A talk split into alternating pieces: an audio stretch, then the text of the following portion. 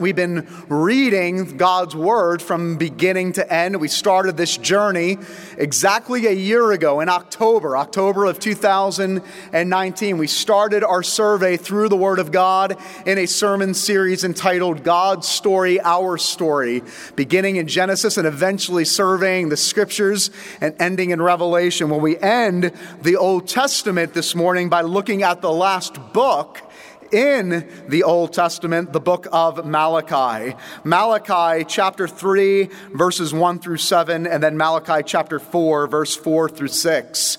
The name Malachi literally means messenger. He was a messenger to the people of God. He was considered a minor prophet a minor prophet that writes to God's people as they return from exile. Just to give you context and to catch us up from where we've been the last few weeks, we spent a lot of time in the minor prophets leading up to exile. God brought minor prophets to come into God's people, to come into both the northern kingdom, Israel, and the southern kingdom to the south, Judah, to preach a message of repentance.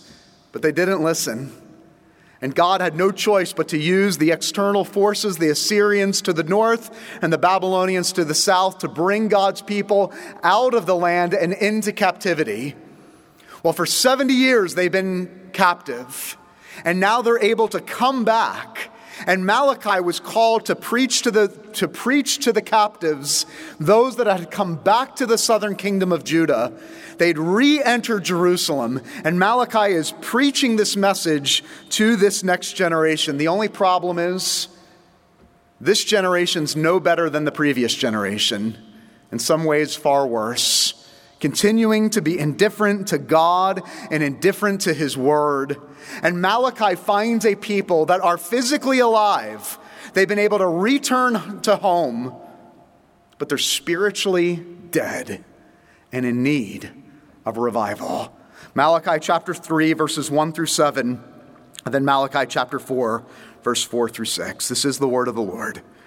Behold, I send my messenger, and he will prepare the way before me. And the Lord whom you seek will suddenly come to his temple, and the messenger of the covenant in whom you delight. Behold, he is coming, says the Lord of hosts. But who can endure the day of his coming? Who can stand when he appears? For he is like a refiner's fire and like fuller's soap. He will sit as a refiner and purifier of silver, and he will purify the sons of Levi and refine them like gold and silver, and they will bring offerings in righteousness to the Lord. Then the offering of Judah and Jerusalem will be pleasing to the Lord, as in the days of old and as in the former years. Then I will draw near to you for judgment. I will bring swift witness against the sorcerers, against the adulterers, against those who swear falsely, against those who oppress the hired worker in his wages, the widow and the fatherless, against those who thrust aside the sojourner and do not fear me, says the Lord of hosts. For I, the Lord, do not change. Therefore, you, O children of Jacob, are not consumed. From the days of your fathers, you have turned aside from my statutes and have not kept them. Return to me and I will return to you, says the Lord of hosts. But you say, How shall we return? Chapter 4, verse 4. Remember the law of my servant Moses, the statutes and rules I commanded him at Horeb for all of Israel. Behold, I will send you Elijah, the prophet, before the great and awesome day of the Lord comes, and he will turn the hearts of the fathers to their children and the hearts of the children to their fathers lest I come and strike the land with a decree of utter destruction. And the grass withers and the flower fades, but the word of our Lord, it stands forever. Amen. As a ministerial student at Samford University, I was often out on Sunday mornings preaching in area churches. And without fail, before I preached, the minister would give this announcement come back this Sunday night or this Friday night for revival. Now, the revival was always accompanied by a potluck supper because the Holy Spirit can't be present without a potluck supper in the South. But it always would strike me that they would actually predict revival. They would actually pencil it in their calendars. This Sunday night, Friday night, we're going to have revival. But this was their definition of revival.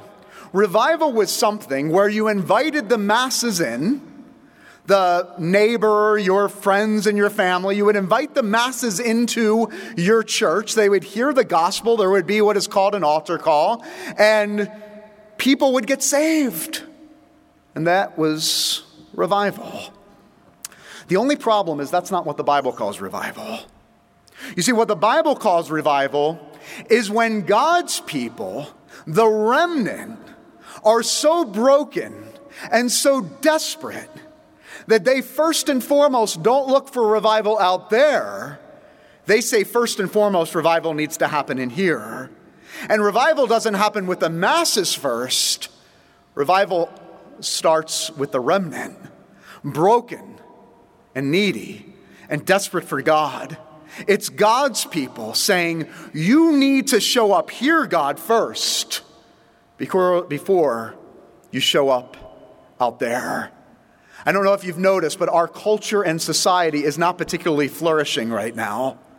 But before there can ever be revival out there, the idea of God bringing life out of death, that is what revival is to revive something. There needs to be revival in here. So, what can we learn about God's people in Malachi concerning revival, and how does it apply to us here at Coral Ridge? Well, the first thing we have to understand about revival is revival requires repentance. Revival requires repentance. Look at verse 7 of chapter 3. God says, Return to me, and then I will return to you. It is indicating that God has left the building, that God has left his people, and there is this idea that they need to return to God. They have walked away from God. You see, repentance in the Bible is not just asking for forgiveness. Repentance in the Bible is not simply being convicted of sin.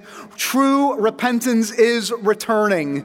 It's moving away from one direction and turning in another direction. And God is saying, The reason I'm not with you, the reason you are not experiencing my full presence is because you have turned away from me. You need to return, you need to repent. It is God's people repenting first before we can ask the world to repent. What does Second Chronicles chapter 7 say? If my people, which are called by my name, will humble themselves, then I will heal their land. It begins with God's people humbling themselves, God's people returning, God's people repenting. What are they repenting from? Verse 5. He says, I will draw near with judgment. And he lists all of these items in which they need to repent from, but he leaves no stone unturned. These are a people that have adopted foreign and pagan philosophies and idolatry, uh, idolatries. They have, they have sinned in physical and spiritual ways. They are bearing false witness. They are not loving their neighbor as themselves. And the list goes on and on in verse 5. In all of the ways in which God's people, yes, profess with their mouth that God is Lord, but have no demonstration in their lives that this God has changed them and transformed them. And so God says, You must repent and return from living one way on the Lord's day and in the presence of my worship in the temple and then living contrary to my word. But it's not only repenting from the sin of transgressions. Notice in verse 5, it's also repenting from the sin of indifference. He says, Not only in verse 5 have you done all these things, but what's the last thing? He says, You no longer fear me. You no longer fear me. You live as if I don't exist. There is no reverence for who I am. There is no fear in your eyes. Listen to me. At times, it is the sin of indifference to God and His Word, which is way more troubling and way more dangerous than any sin of transgression. The sin of indifference, acting and living as if God does not exist. I have made no apologies about my fear of our approach to the travesty of abortion in this nation. But here's my greater fear When I announce from this pulpit that there are 850,000 babies murdered every year, and I don't know if it moves you at all. When Nancy Robbins stands up and talks about the issue of affordable housing in Broward County, and we don't even blink an eye, the sin of indifference, the sin of indifference that we see what is happening and we know what our calling is and we know what the Word of God says, and it doesn't move us one bit. Brothers and sisters, the first thing we need to do is repent from the spirit of indifference. If we expect revival to happen out there, revival needs to happen in here. But revival won't happen until God's people are broken and humble and repent and return. Second thing that we need to understand about revival is that not only does it require repentance, but revival involves remembering. Skip over to chapter 4. Malachi calls us to do two things. In verse 4, he says, Remember, remember the law of Moses and the statutes. And then in verse 5, he says, Remember, and I will send Elijah the prophet before the great and awesome day of the Lord comes. What Malachi is doing in verse 4 and 5 is he's bridging the gap between the Old Testament and the New Testament. In verse 5, he's saying, Look back. Look back to what was written. Look back to what God has done. Look back to the law that was given to Moses. But he says, also look forward to the promises of the prophet. He uses Elijah to, to symbolize the prophet's promise of what would happen in the great day of the Lord when Jesus would come full of grace and full of truth. It's bridging the gap here at the very end of the Old Testament between God's spoken word in the Old Testament and God's future word that would come in the New Testament. But he calls his people to remember I've said it multiple times in this series that we don't need another word to navigate through the difficulties of life. We don't need to embrace the ideologies and the philosophies of our world and our common culture and our modern culture to navigate through this unprecedented time. We need the Word of God alone. Revival comes when His people submit their lives to God's authority and His Word, when they look back to what He said in the Old Testament, look forward to what He's told God's people in the New Testament that has been fulfilled by the person and work of Jesus Christ, and they live according to it. They know the Word of God, they love the Word of God, and they're convicted by the Word of God. And I want to ask us where did we get to the point as a people where we thought we have the right to pick and choose what we believe and what we follow concerning the Word of God? Where did we get off saying, I will choose to believe this portion of God's Word and I will choose to ignore this portion of God's Word? It is, it is His Word and He has spoken and it is final. And if a church ever gets to a place where they need to temper the truth in order to be politically correct, there will be no revival in that church. I can promise you that. When a church needs to temper the truth of God's word in order to be politically correct, revival will never come to that church. God has spoken, and it is sharper than any double edged sword. We must live the Word of God and embrace the Word of God and be convicted by the Word of God. We must be a people that never forget that God has spoken and that Word is final in our lives. Revival comes with repentance. Revival involves remembering the Word of God and submitting and surrendering to it. And third, revival leads to renewed affections. In verse 1, going back to chapter 3, it says, I will send a messenger. And then it says, I will bring a messenger of the covenant. In, chapter, in verse 1 of chapter 3, it talks about two messengers a messenger that will come, and then a messenger of the covenant that will come. Who are these messengers? These messengers are John the Baptist and Jesus. Don't believe me? Look at Matthew chapter 11. In Matthew chapter 11, Jesus says, this is the next book in, in your Bible beginning of the New Testament. Jesus says this concerning John the Baptist, chapter 11, beginning in verse 9. What then did you go out and see? A prophet? Yes, I tell you, more than a prophet. This is he whom it is written. And then Jesus goes on to quote Malachi 3 Behold, I send my messenger before your face, who will prepare your way before you. Truly I say to you, among those born of women, there has arisen no one greater than John the Baptist. Yet the one who is least in the kingdom is greater than he. From the days of John the Baptist until now, the kingdom has suffered violence, and violent take it by force. For all the prophets and the law prophesied until John, and if you're willing to accept it, he is the Elijah that is to come. And so in Malachi chapter 3, verse 1, Jesus tells us first that a messenger will come. Malachi tells us that a messenger will come, and that is John the Baptist. And then a messenger of the covenant will come, and that is Jesus the Christ, one who will come to usher in a new covenant, a new covenant in his temple. And it says this about the messenger of the covenant, Jesus Christ, in verse 1 in whom you will delight. Renewed affections. What Malachi is calling his people is this it's not enough to know about Jesus. It's not enough to study him. It's not enough to profess him in the Apostles' Creed on Sunday morning.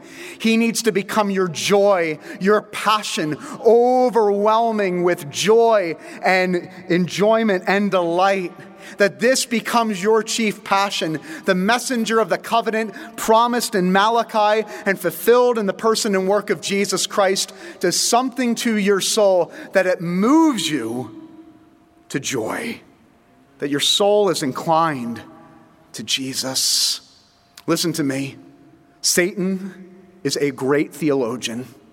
Satan knows a ton about doctrine, but he is not moved the people of God are called to not only know what they believe and profess what they believe, but to be moved by their soul, a renewal of affections, that this becomes your chief delight, that Jesus renews your passion, renews your affections. But why? How would God move people like this in Malachi who were complacent and indifferent to be passionate followers of Him? Well, the clue is found in verse 6. It says, The Lord does not change. Therefore, O children of Jacob, you are not consumed. Consumed by what?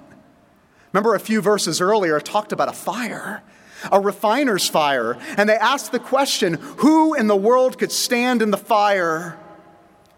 And what a relevant question that is for all of us this morning. Because all of us at some point in our life ask the question who can stand in the fires of life? Who can stand? Who can stand and not be consumed? And the message of God to his people in Malachi and his message to us this morning that those that belong to God, can withstand the fires and the storms of life and not be shaken and not be rocked. It's the reality that in the gospel of Jesus Christ, we are given exactly what we need, and that's when Jesus becomes more than just a creed we profess, but Jesus becomes the joy of our hearts renewed affection when we realize that Jesus took the fire of the holiness of God on the cross so that by faith alone, you and I would never be consumed. It's the Word becoming flesh 400 years after Malachi is written in the person and work of Jesus Christ. It's looking at the cross and realizing that He was crushed by His holiness so that by faith you and I would never be crushed so that you and I would be able to wake up every morning and say, I can stand because of Jesus Christ. And there might be someone here in this room or maybe watching at home that not only needs revival in a general sense, but needs revival personally. And I pray that you would run to Jesus this morning, that through faith alone in Him, that you would confess your need, confess your need to stand that no matter what fire you're going through, no matter what crisis you are experiencing, you would be able to leave here this morning saying, Because of Christ alone, I can now have a blessed assurance that Jesus is mine and I can stand and live with the promise that I will not be consumed. If your soul needs to be revived, I pray that you would look to Jesus in just a few moments. We're going to give you an opportunity to pray and receive Him so that you might receive and experience revival personally for the very first time. But if you do know Jesus this morning, I want to ask you this question, and I want you to be honest with me. I want to ask if you would be willing to commit with me to pray, to pray for revival to pray for our school, to pray for our students and for our children's ministry, to pray for our outreach department, to pray for all of our ministries. That just one person might come to know Jesus Christ and that one conversion would bring about revival. For those of you that have been on this earth a while, notice I didn't say old, but been on this earth a while, how amazing would it be? To pray this prayer Jesus, before you take me home, would I be so privileged to see revival in our church and amongst our people, and through it, bring revival to our land? God, before you take me home, would you give me the privilege to see it? What a worthy prayer for us as the people of God. About 15 years ago, my wife Jen and I had the opportunity to take 30 high school students to South Africa for an EE mission trip. And our first Sunday there, we were brought to the host church, and it was a sight to be seen. It wasn't so much a sanctuary, it was an arena full of 20,000 people singing and dancing in the aisles and up and down. And this frozen chosen Presbyterian pastor is skeptical. What's their statement of faith? And what do these people believe? I'm not into it at all. I'm skeptical. I'm cynical. I don't want to be here. I'm just standing there, just watching things happen, and unfold around me. I just have a hard heart. But then something happened. In a moment, I began to cry. Actually, I began to sob. And the Spirit of the living God rushed through my defenses and revealed a deep need that I needed his presence. I knew about God, I could teach about God, but this was a pastor in a deep need of the freshness of the Spirit to overwhelm me and to renew and refresh my affections once again for who God was and what he was about to do. It was in that moment that I experience God's love running past my defenses and seizing me in that moment. Because it is one thing to say that you are a Christian, it is one thing to be a churchgoer, it is another thing to be experienced by the God, to experience the gospel, to experience the Spirit of the living God, and to be overwhelmed by it. Revival begins when God's people are broken when we remember and we live according to His word and we are overwhelmed by His glory and by His beauty in such a way that it renews and transforms us. I want to ask you do you want it? Can you taste it?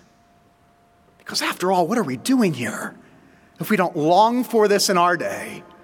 Revival, right here, right now. I don't know about you. I'm tired of playing it safe. I'm tired of being complacent. Yes, even this pastor can at times be complacent to what God can do. Let's not any longer be indifferent to God and to His word and cry out together this morning Spirit of the living God, would you fall afresh on us? Spirit of the living God, would you fall afresh on Coral Ridge Presbyterian Church? Amen. Amen. Let's pray. Our Father and our God, Lord, I pray that we would heed the words, that we would learn something about our past as a people. Lord, we can be a people that are complacent, we can be a people that are indifferent. We are, uh, can be a people that live contrary to what your word commands us to live according to. And I pray that you would wake us up by the Spirit of the living God, that we would repent of that indifference. By the Spirit of the living God, would you remind us of your word and that we would surrender our lives to it? And Lord, by the Spirit of the living God, would you renew us afresh? So that Jesus is not just someone we know, Jesus is not somebody we just talk about, but Jesus becomes our delight. Why in the world would people come to this church if they didn't see a Jesus that was utterly transformative? Why would they want to listen to us if they didn't see Jesus as our chief delight and our primary joy? But Lord, there might be someone here this morning either physically present or maybe listening online, that's experiencing this deadness, and they have never experienced the reviving power of the gospel. That they are on the rock bottom, cold floor of this life, and they need to be revived for the very first time. They need Jesus, they need to be born again. And if you're listening here this morning or listening online, this message is for you. That you would turn and you would repent of your sins, and that you would run to the cross as your only hope. That you would be able to acknowledge and profess this morning for the very first time that Jesus, only for you can I stand and not be consumed, that I can stand and my life not be rocked. I turn over my life to you. I confess that I am deep in deep need of a Savior.